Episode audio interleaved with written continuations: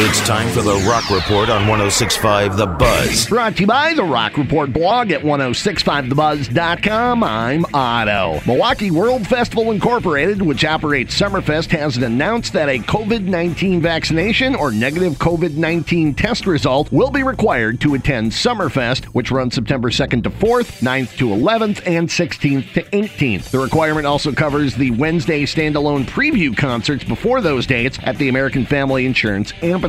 According to the statement, attendees will be asked at the entry gate to show a valid COVID 19 vaccination card or proof of a negative test, an original vaccination card, printed copy of a valid vaccination card, or negative test will be accepted. Documentation may also be digital, such as a screenshot or photo on a mobile device. Masks will also be required for children younger than 12 who are not yet eligible for the COVID 19 vaccine. Masks are not required for visitors over the age of 12, although in its statement, the festival urged, per current CDC guidelines, that attendees wear masks in indoor spaces. The CDC also recommends masks for unvaccinated people when they're at large gatherings. A spokeswoman added, due to the fluidity of the situation, protocols and procedures could change, and the festival plans to keep fans updated on its website. Summerfest also said it would have information on refunds for general admission and concert tickets on its website in the days to come. Meanwhile, Thursday, the Pabst Theater Group announced plans to require patrons to have either COVID vaccinations or a negative test for shows at its venue starting September 1st. Last week, Live Nation opened the door to artists to require masks and proof of vaccination or negative COVID tests eh, for their tour stops, although they said it would be left up to the artists. AEG Presents announced it would be requiring proof of vaccination or negative tests for entry into its owned and operated clubs, theaters, and festivals,